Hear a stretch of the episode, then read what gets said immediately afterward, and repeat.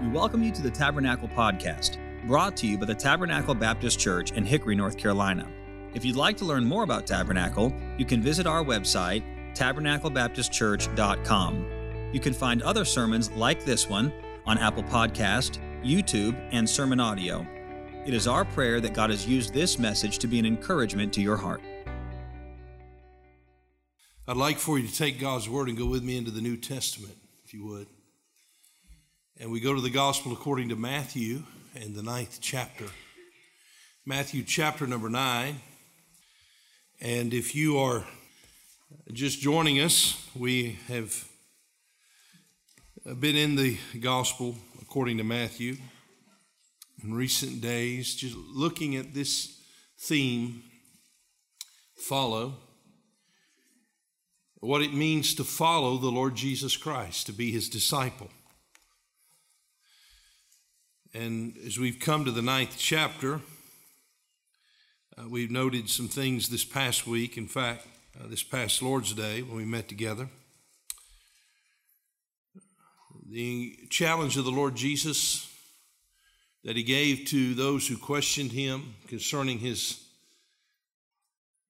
appearance or his meeting with publicans and sinners at a banquet that Matthew hosted.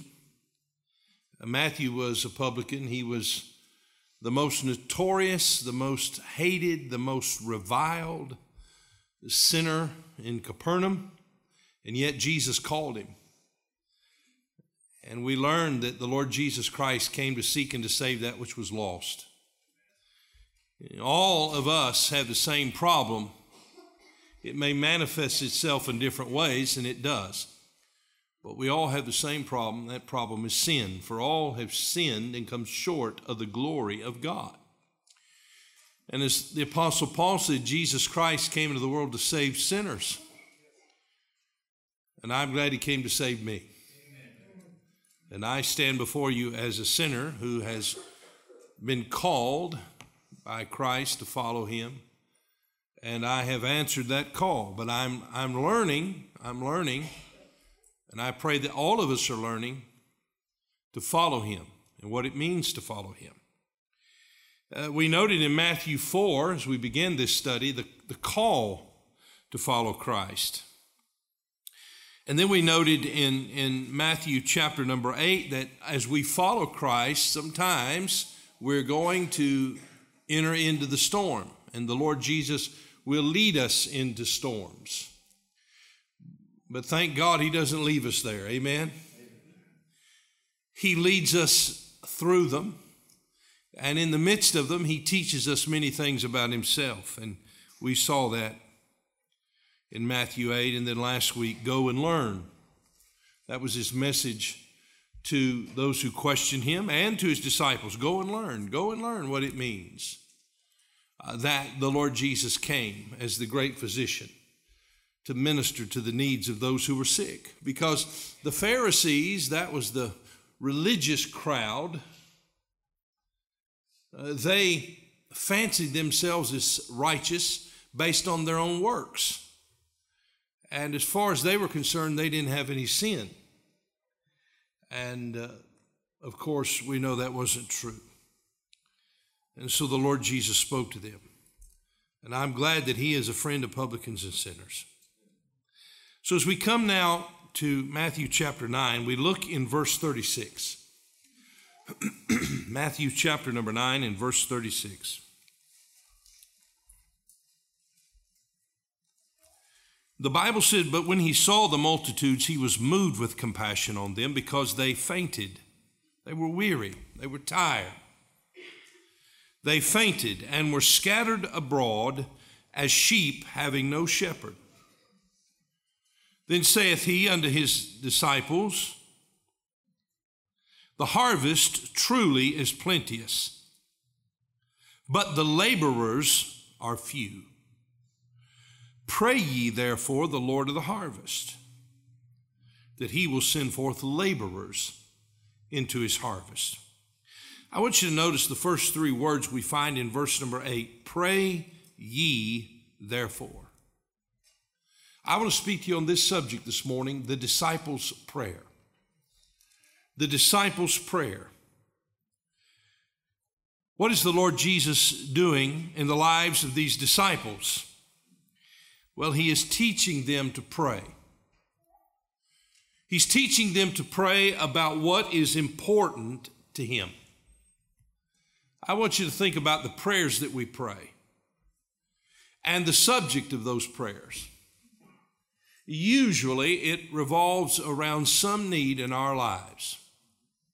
Maybe it's a financial need, a health need, a, need for one of our children or grandchildren, a need in the life of someone that we love, perhaps a struggle in a relationship or wisdom for a particular situation in our lives. And we often come to God in prayer seeking His aid, seeking Him. We are asking the Lord to take note of what is important to us and to intervene on behalf of our need.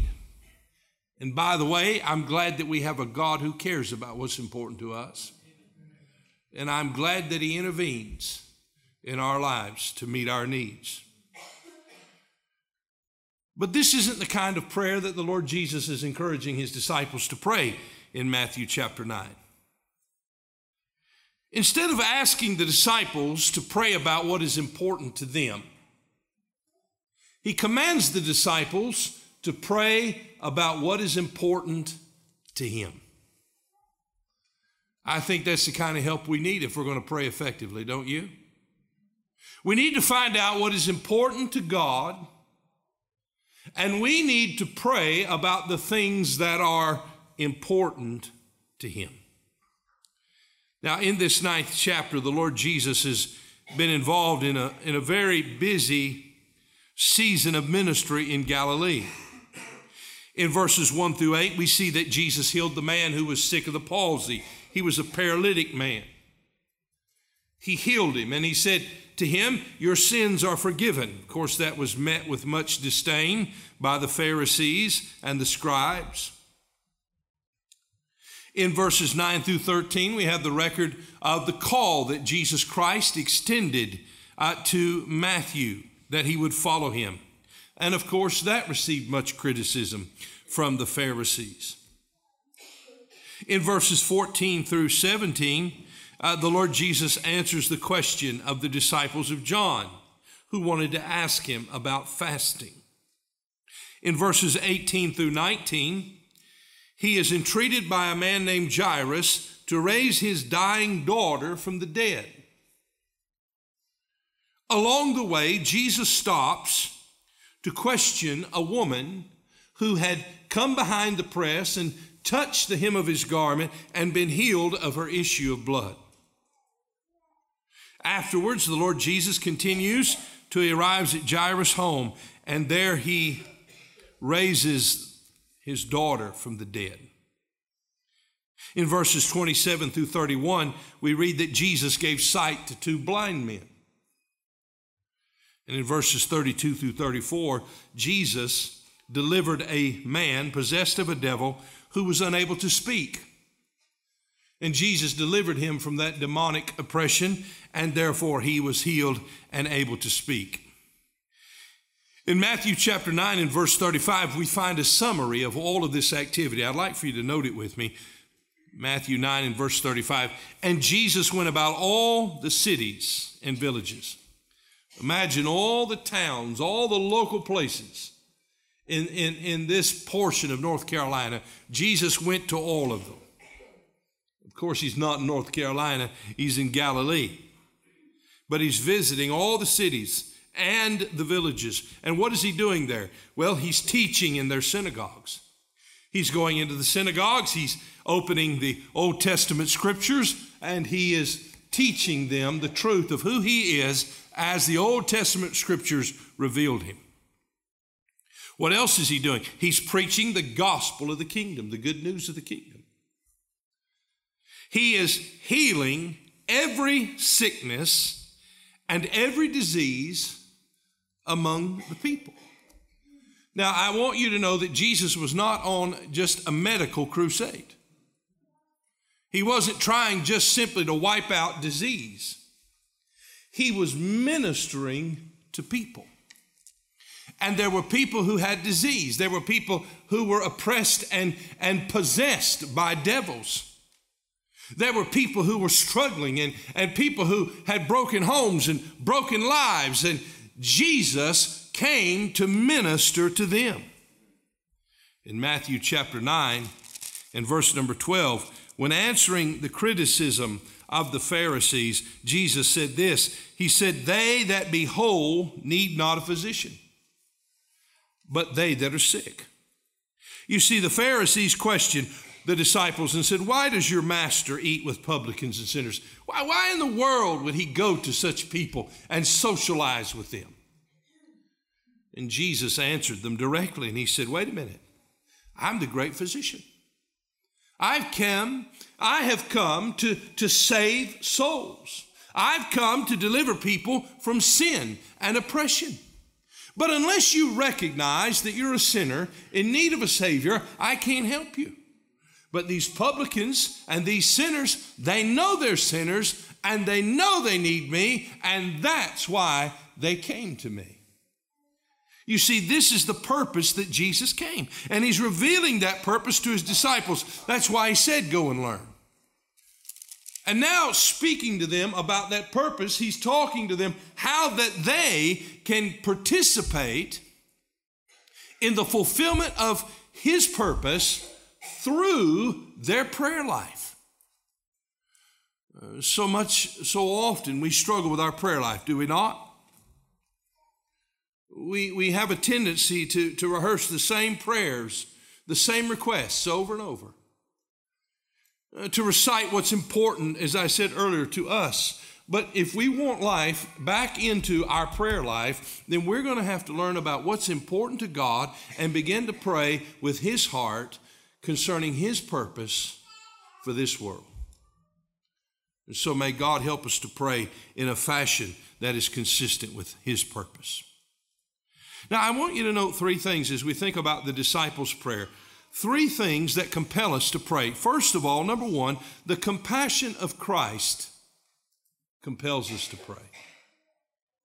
The compassion of Christ compels us to pray. I want you to look again in verse 36. But when he saw the multitudes, he was moved with compassion. What happened in the heart of the Lord Jesus? He saw the multitudes. By the way, he had seen them throughout eternity past. But the emphasis of the scripture is to help us understand that as he is going among the people, he is looking at them, he is seeing the needs of their lives. The disciples can't go anywhere in Galilee without a great throng pressing upon Jesus. Somebody needs healing. Somebody has a problem. Somebody's oppressed with the devil. Somebody has a situation and they need Jesus. And all along, as we've read from chapter 4 of the Gospel according to Matthew, under this ninth chapter, we have seen one person after another coming to Jesus. And what we find is that Jesus sees them. And I want you to know He sees you.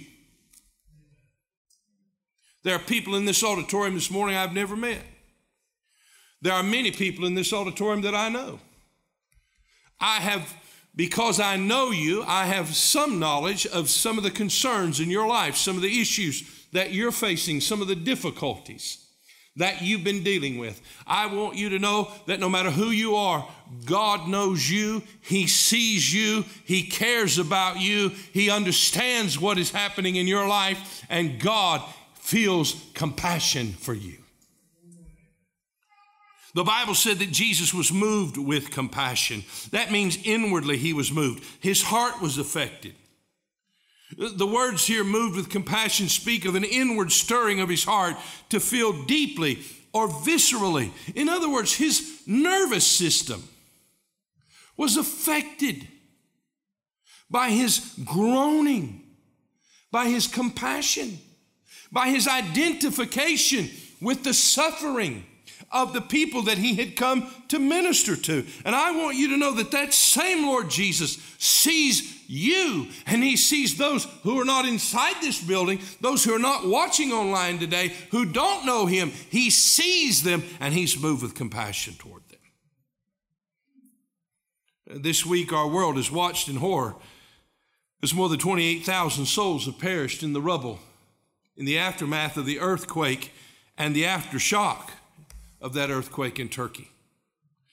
The images are horrific and they're heartbreaking.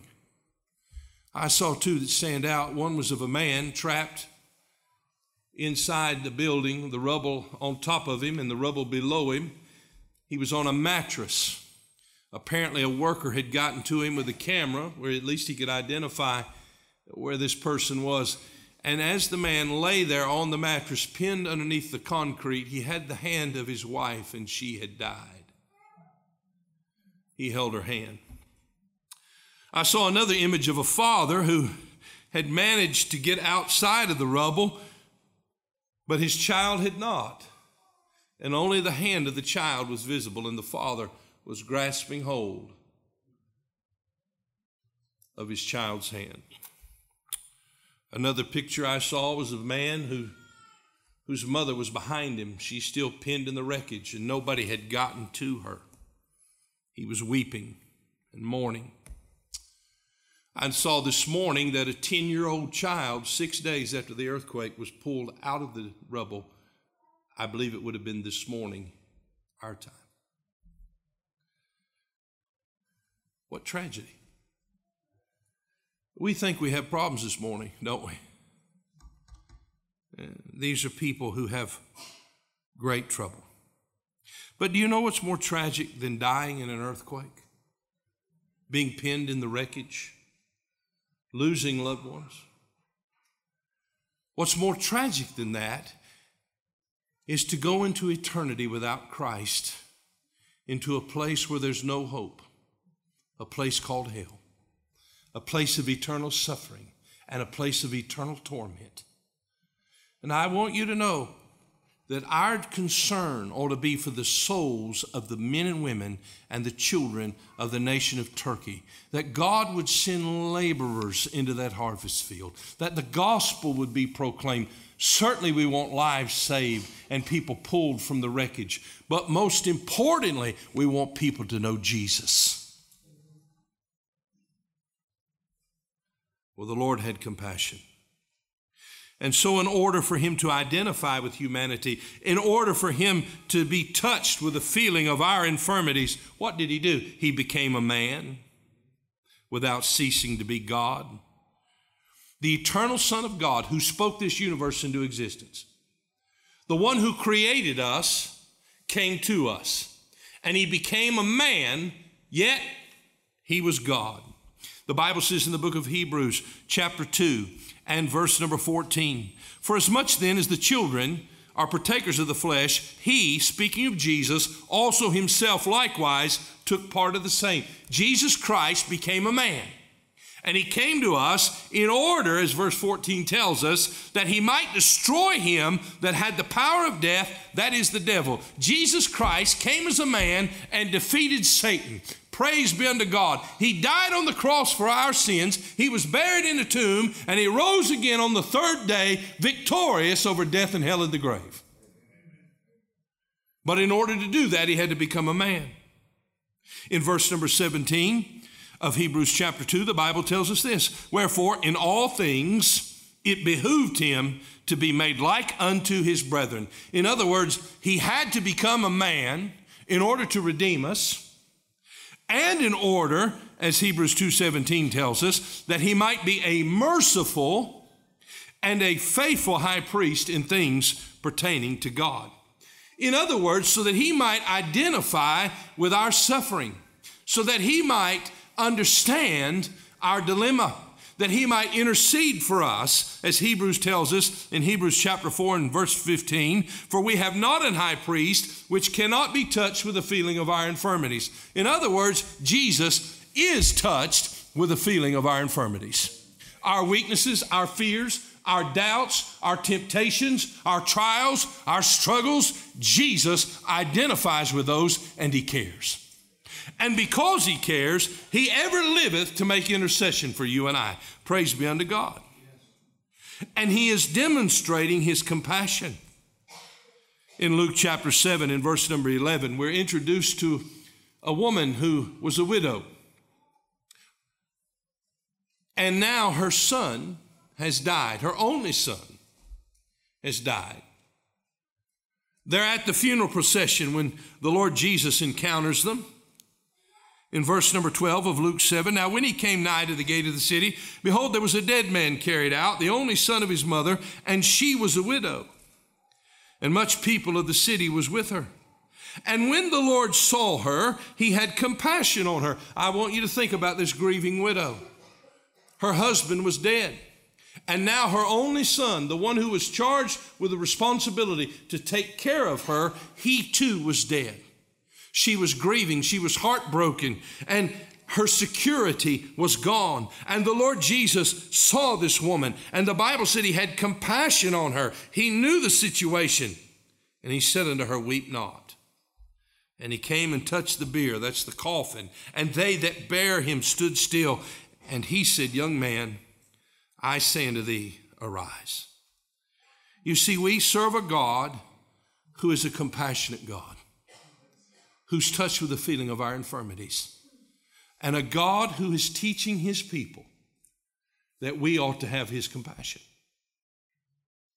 That we ought to be filled with a compassionate heart that the Lord Jesus has. The Bible says in 1 Peter chapter 3 and verse number 8, finally be ye all of one mind, having compassion one of another, love his brethren, be pitiful, be courteous. God said he wants his people, his disciples, to be filled with his compassion. You see, we need to begin to see as he sees. What were the disciples seeing? They were seeing people coming to Jesus. They had an agenda. They were trying to get from point A to point B. And perhaps they were beginning to view these people as a nuisance. Perhaps they were viewing them as, as overwhelming to them.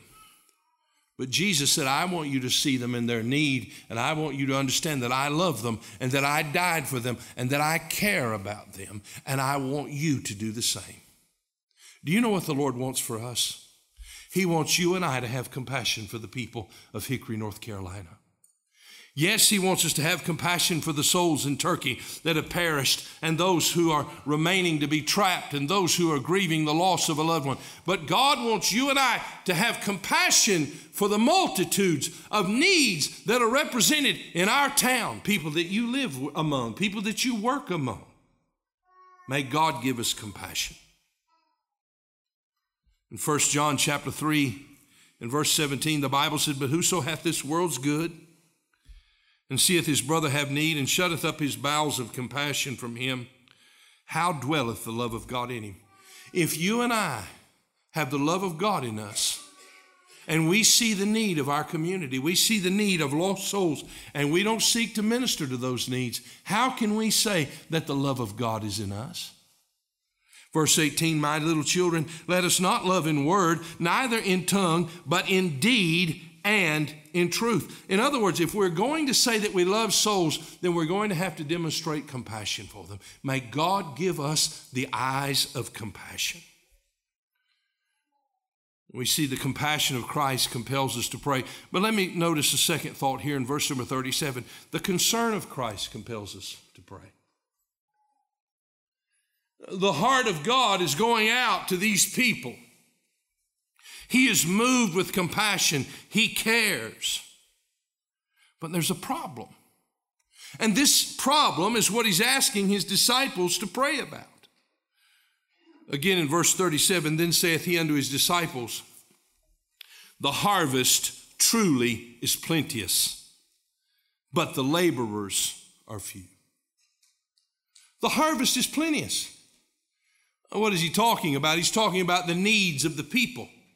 Just the needs of the people in Galilee were overwhelming.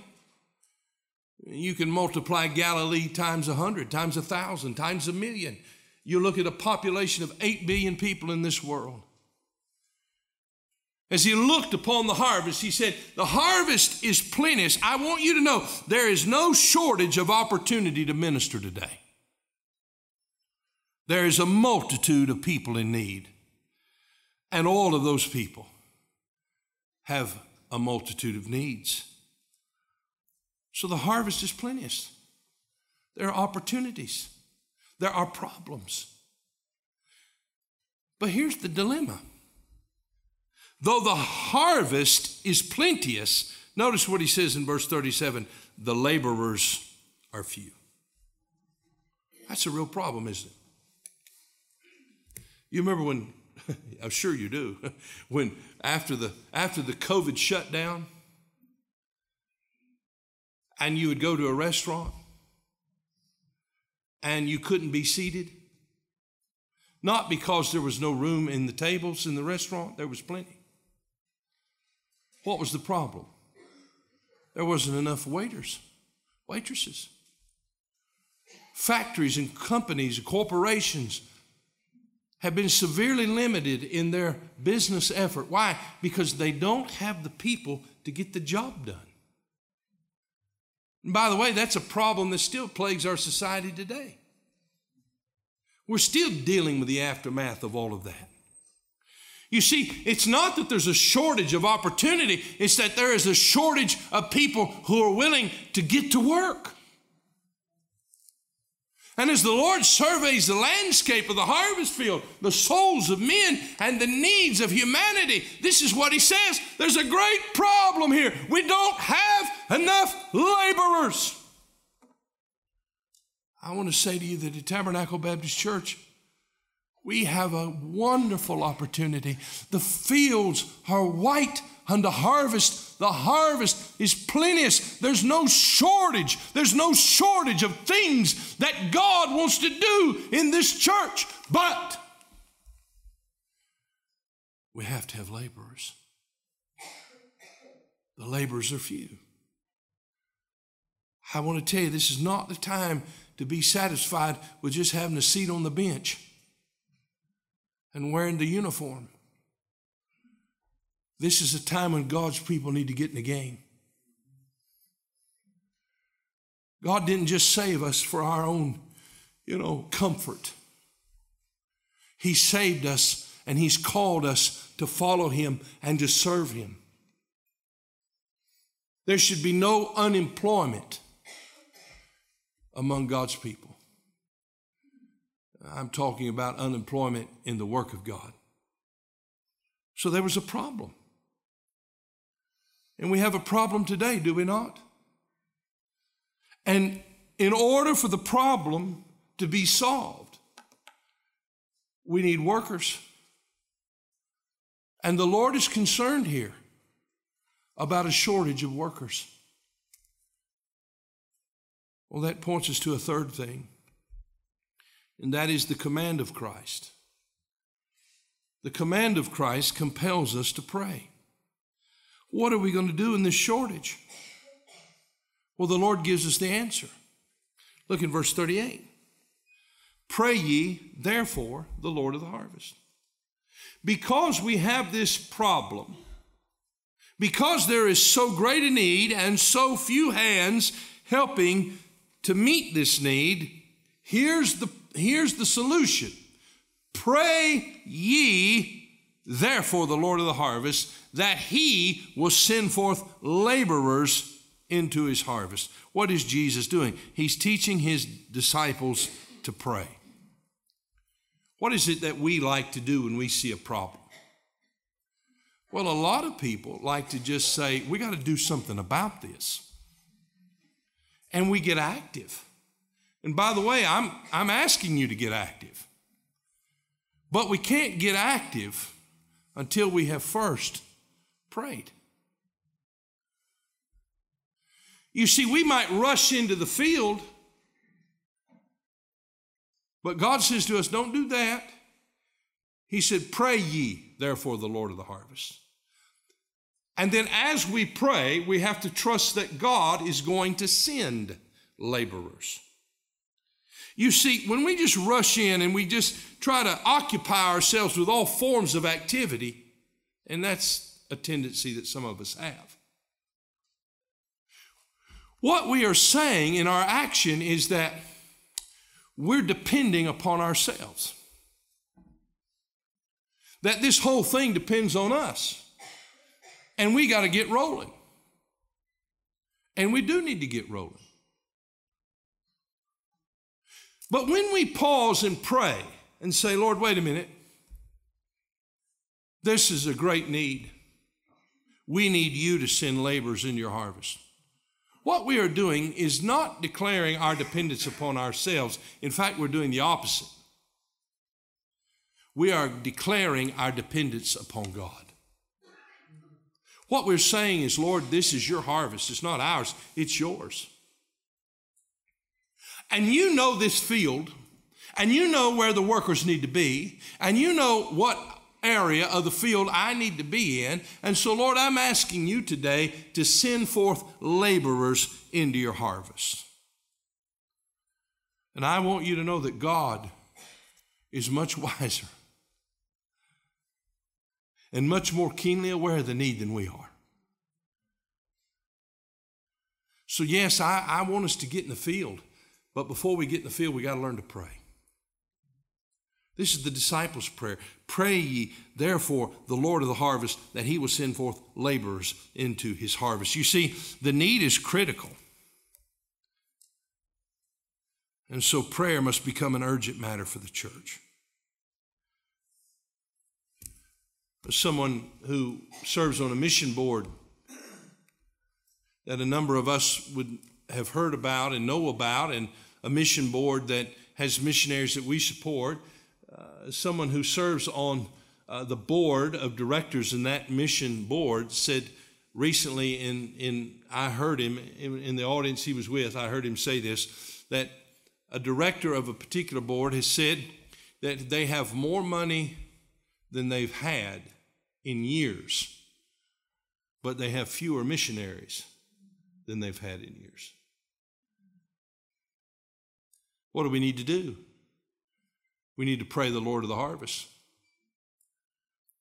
I thought about the people of Turkey and what they need. They need missionaries to carry the message of the gospel.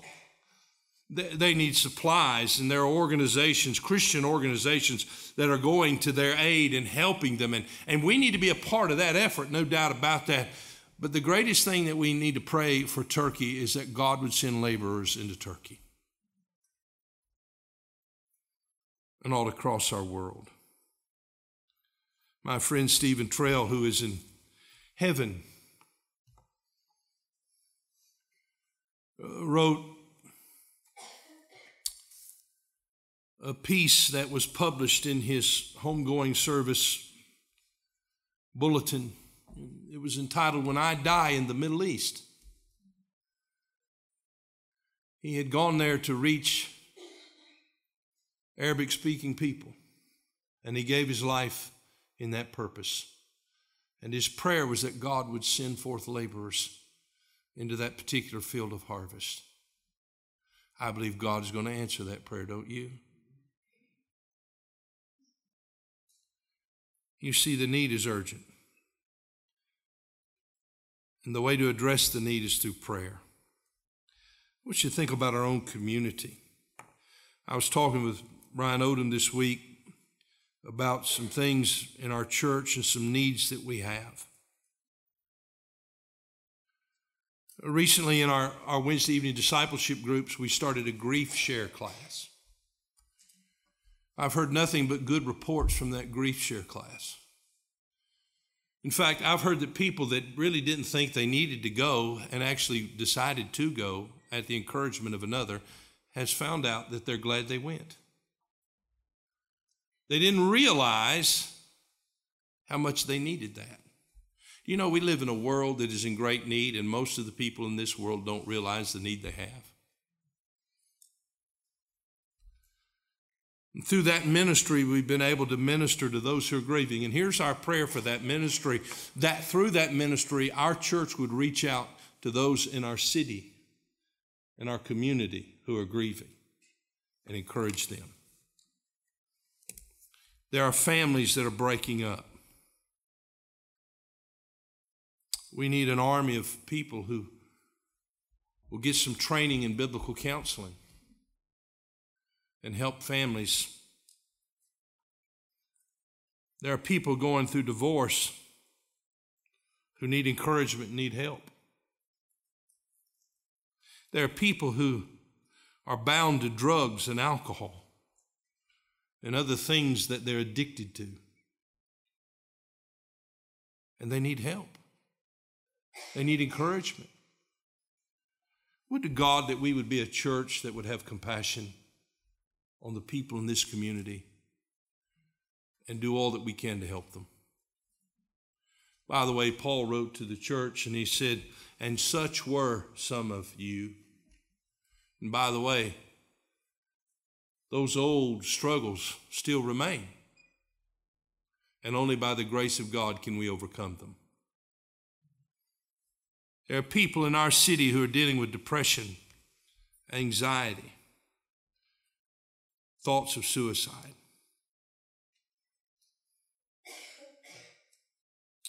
There are ministries that need staffing in this church. If a choir is going to sing, you got to have singers. If a nursery is going to operate, you got to have nursery workers. If you're going to have a children's ministry and a bus ministry, if you're going to have a Spanish speaking ministry, you have to have workers. And I want you to know the needs of this city are not decreasing, they're increasing. The harvest is plenteous.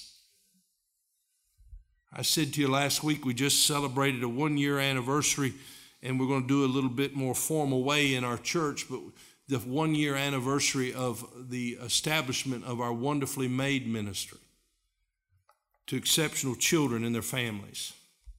The establishment of the Hope Allen Center in our Christian school to educate those children as well, not just on a Sunday morning setting, but a Monday through Friday uh, educational setting. There are multitudes of needs in this community for that type of ministry. Would you pray the Lord of the harvest that he would send forth laborers into his harvest? Would you pray the Lord of the harvest that he would touch the hearts of people to begin to serve and reach out to people who are grieving and people who are struggling with their marriage and people who are addicted to drugs and alcohol? That God would enable us and empower us and use us to reach them? Would you begin to pray that way? Would you begin to pray for the ministry of Tabernacle Christian School? Because I want you to know there are numbers of families who have their children in our school who have great needs. The children in our school have great needs. A Christian school is not a place for perfect little saints to go and, and get an education. They're not perfect little saints, they're little sinners who need Jesus. And we need to love them. And we need to pray for them. This is what's on the heart of God. He said, Wait a minute, wait a minute. Uh, there's something I need to tell you. There's something I need you to do. I need you to pray. Well, Lord, I got a lot of prayer requests. Wait a minute. We'll get to those. I need you to pray the Lord of the harvest that he would send forth laborers into his harvest. Oh, that we would begin to pray like that. I think if we begin to pray like that, we would see God do some great things. Oh, we're singing already. I know that. But there's more that God wants to do. More more that God wants to do. And if it's going to get done, then He must send laborers. You see, in conclusion, when we begin to pray this prayer, Christ's compassion will be formed in us. If I start praying for the harvest, it's going to make me aware of the harvest. I'm not going to pass over the people at the grocery store that I normally pass over or my neighbor. I'm not going to look at disdain, look with disdain and contempt at people who are not like me. No, I'm going to begin to see as Christ sees with compassion. You see, as we pray, Christ's compassion is formed in us. As we pray, Christ's concern becomes our concern. If I'm going to pray the Lord of the harvest to send forth laborers into his harvest, then I'm going to get concerned about the shortage. I'm, I'm going to start getting aware of what the needs are. I might even say, Brian Odom, uh, tell me what I can do here. Is there a bus route that needs help? Do you need drivers on Sunday? Can I help in the nursery? What can I do? Andrew, can I get involved in the choir? What can I do? What shut ins live near me that I could visit? What area of, of town do you need somebody to canvass and knock on doors and hand out essential books? What, what can I do? You see, when I begin to pray for the harvest, God's concern becomes my concern. And then when I begin to pray for the harvest, Christ's command will be carried out in my life because I'll be obedient to Him in prayer. And because when I start to pray, then I'm going to have to start asking myself, what am I doing? What am I doing? You know, we live in a world and we live in a time where people are very reluctant to commit to anything.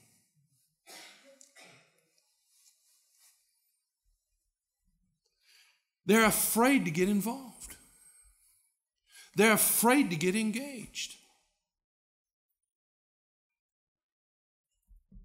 There's coming a time when we're all going to stand before the Lord Jesus and we're given account for our stewardship as Christians. Let me put it this way for our fellowship. And the fear we'll have in that moment if we've neglected His purposes will be far greater than any fear we have of making a commitment to follow Jesus. May the Lord help us. Pray ye therefore the Lord of the harvest. That's the disciples' prayer. Let's learn to pray that prayer. Thank you for listening. We pray that God has used His Word to speak to you today. If you'd like to learn more about Tabernacle, you can visit us online at tabernaclebaptistchurch.com. There, you'll find additional information about our church, opportunities to partner with us financially, as well as other resources that we hope can be a help to you. May God bless you, and thank you once again for listening.